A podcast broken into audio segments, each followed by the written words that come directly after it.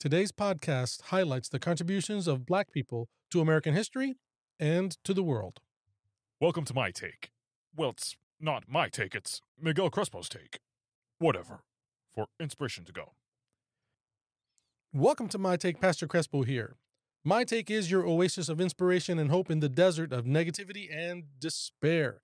You can find us on Google Podcasts, Amazon Music, Apple Podcasts, and Spotify. Spotify is where you can go to catch the podcast in its video form. And I want to encourage you, however, you get this podcast, to like, to share, to subscribe. If there's anyone out there that you believe would benefit from some positive things on the on the internet rather than just negativity, if you think someone would enjoy a little chuckle, if you think someone would benefit from Bible wisdom, you need to let them know that the My Take with Miguel pod, pod, My Take with Miguel pod, my goodness, this is what happens when you try to talk too fast. The My Take with Miguel Crespo podcast exists. There you go. Got it out. Am I going to edit that out? Probably not. Okay. Anyway, like, share, subscribe. Let people know that it's here. What's the purpose of the My Take podcast? The, the My Take podcast is this we want to reach out to you. If you are someone who wants to know more about God, who you know you feel a spiritual vacuum inside of you, you don't know exactly how to fill it. And maybe you don't want to go to church or you have some apprehension about church or God Himself.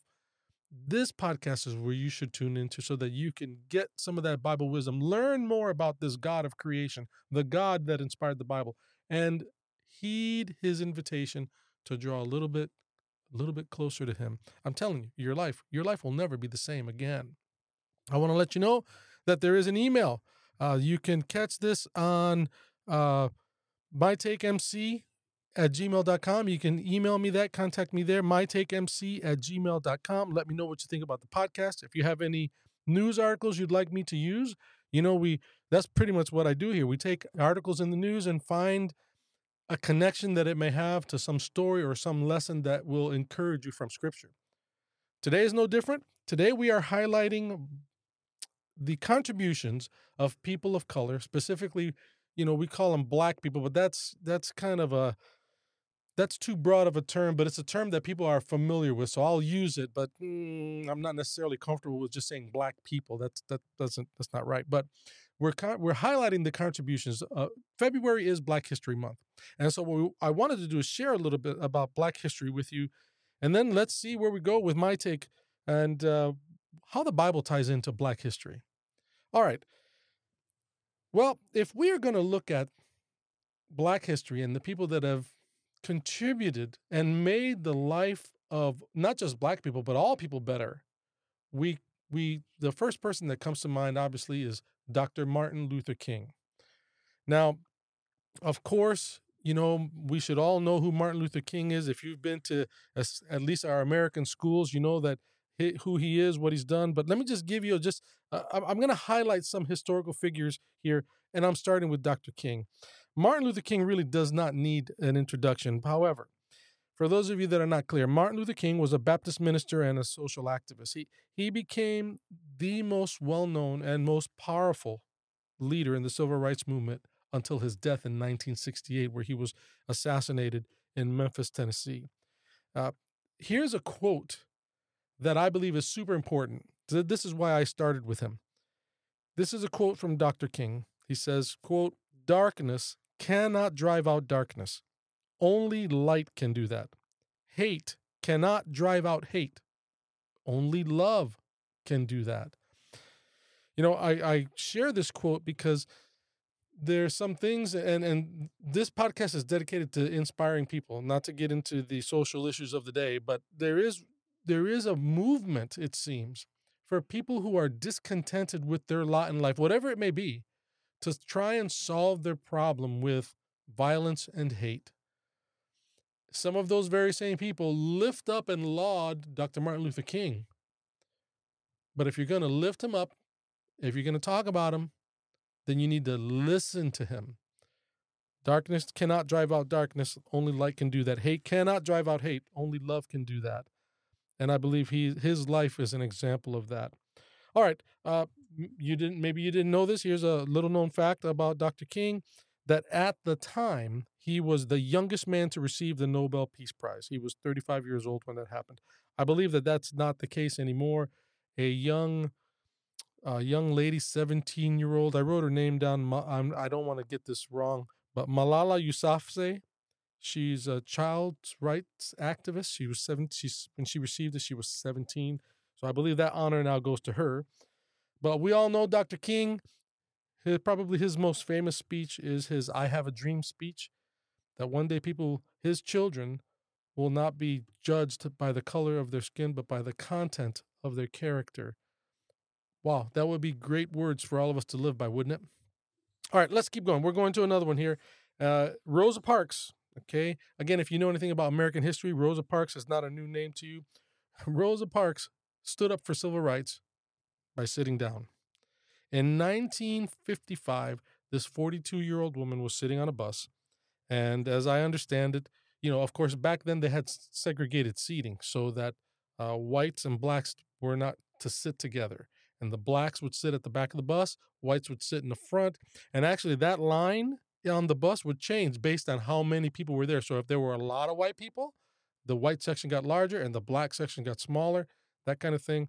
Well, they wanted Rosa Parks to move from her seat because there were more white people coming on the bus and they did not want to sit with her. Well, of course, we know, you know, history now tells us she refused and she got she got in trouble with the law for that. But that led to a, and I didn't know it was this long, but that led to a 381 day boycott of the bus systems. And it, it's unfortunate that it took 381 days and the the threat of financial ruin for them to decide finally that they weren't going to be enforcing this segregation issue with busing. But that was, you know, that was before the 1964 Civil Rights Act that was before uh, all of these things now that are now in law that make it illegal to do this thing. This this woman, especially at a time where just women in general were looked down on. I mean, if you think it's of being being a black man in the 1940s, 1920s, 19, imagine being a black woman and yet saying, "I'm not moving. This is wrong, and I will not move." That that's that. She's got a lot of guts. All right, let's move on another historian in another figure in Black history, Jackie Robinson. Uh, I I have the greatest of respect for this man. Jackie Robinson broke the color barrier when he took the field for the Brooklyn Dodgers in 1947. He became the first black athlete to play in Major League Baseball. And let me tell you something: if you read some books, watch some document documentaries, he he had to win over his own team because they at first didn't want him on there. Uh, he had a he had a rough time, but he loved baseball and he had self respect and self dignity and would not let people take advantage of him. But here's something you might not know about Jackie Robinson. Did you know that before his baseball career, Jackie Robinson was in the army? Yeah, he was in the army and he was arrested while in the army and court martialed. Why? for refusing to move to the back of a segregated bus. He went through the same thing.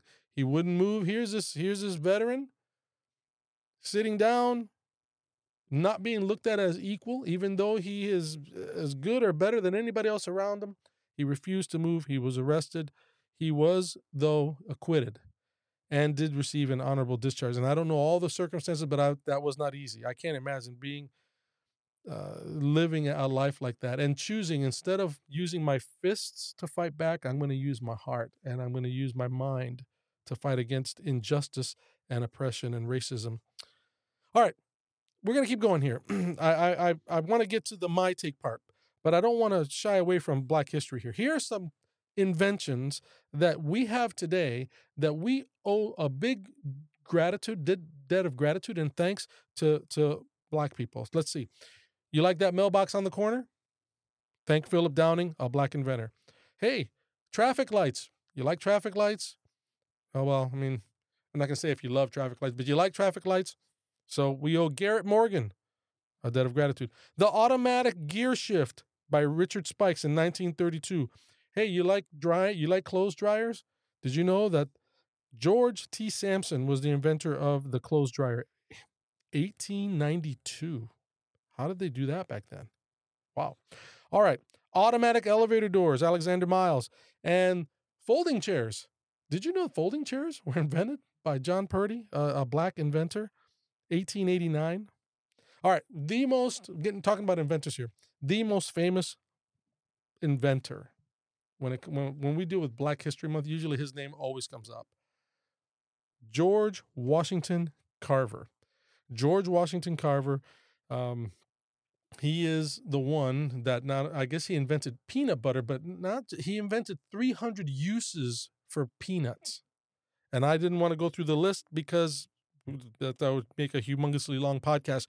But George Washington Carver, you like peanut butter and jelly? You can thank a black man for that. Okay. Otherwise, it would just be jelly, and you know, that wouldn't be very good. You like PBJs? That's right. George Washington Carver is responsible for that. But did you know that George Washington Carver is also responsible for something else? George Washington Carver came up with the idea of crop rotation. That's right. Now, if you don't know anything about farming, let me just explain something real. I'll just hit the mic here. Explain this real briefly to you. When you grow anything, let's say you grow alfalfa. When you when you're harvesting and, and farming alfalfa, these things may take certain nutrients out of the ground. And if you keep growing the same thing season after season, you deplete the ground of these nutrients. And then after a while, they're not going to grow very well, if at all. But what Carver found out is if you use different crops and you rotate the crops that you do in, a, in fields, some crops take nutrients out, but give other nutrients back. And if you keep rotating it, you keep your crops strong, but you also keep the ground, the, the dirt healthy as well. That increases production. That increases the quality of what you grow. We have George Washington Carver to thank for that. Here's something that you might not know. I have two facts about Washington, George Washington Carver that you may not know, and that is that George Washington Carver was born into slavery in Missouri. Um, George Washington Carver is credited with being the first African American to earn a bachelor's degree you know, I think it'd be interesting to to have a conversation with those people back then and how they were able to deal with the with just the world as it was. I, I you we wouldn't have called it racism back then. We would have just called it this is just the way life is. You know, people of color were at a certain level. People that had no color, can I say that? People that would fall into the category of white people had higher status. And some question whether they were even human. There was a time when black people couldn't vote. But yet, what is it that caused them to rise above that? And yes, it's hard. And yes, even today, sometimes we deal with some of this, but I think we can learn a lot from the spirit that they had back then. It seems sometimes we don't have as much of it now. Now, here we are. Here we're talking about Black history. And why am I sharing this? One, it is Black History Month. I want to highlight that. And and for all of you folks out there who, you know, you're, you're a minority, you're a person of color. And today there's the idea that that you live in this world that's constructed by oppressive systems and and everything is bad and everyone is racist. Oh, my friend, um, you didn't grow up in the world of Rosa Parks or Dr. King or George Washington Carver or any of the other people that I mentioned. You you don't live in that world. You can be whatever you want to be. You can choose to be a victim or a victor. And you know, just between you and me, sometimes you meet somebody that looks at you and is racist. Okay. But sometimes you meet somebody who treats you really bad. It's not because they're racist. It's because they don't have Jesus in their life. Some people are not racist, some people are just jerks. Are you going to let a jerk cause you to have a bad life? Are you going to let them deprive you of getting and going and being something great? No. Then why would you let a racist do that? All of those people need Jesus. All right, let me let me get back to this. This is this is what happens sometimes when you get a microphone in front of a preacher. You start going off. Let, let, black history if we talk about Black history, excuse me, the discussion of Black history is not complete unless you talk about this one person, this one person that Actually, he got to do something that no one in the history of the world has ever done and will never ever do. This guy is unique in all the history of the world. Who am I talking about? Okay. Let me let me first share this Bible verse with you and I'll give you the context. So I'm going to share a Bible text with you. If you're on Spotify, you can see it. Yeah. Now, the Bible tells a story about the the trial of Jesus Christ where he was brought on trial. He was mocked. The Bible says they whipped him. This is leading up to his crucifixion. They whipped him. They beat him. They they they played games, mental games with him. You know, put a bag over his head, punched him, and then say, "You're a prophet. Prophesy who, which one of us was the one that punched you." And if you choose wrong, we play this game again.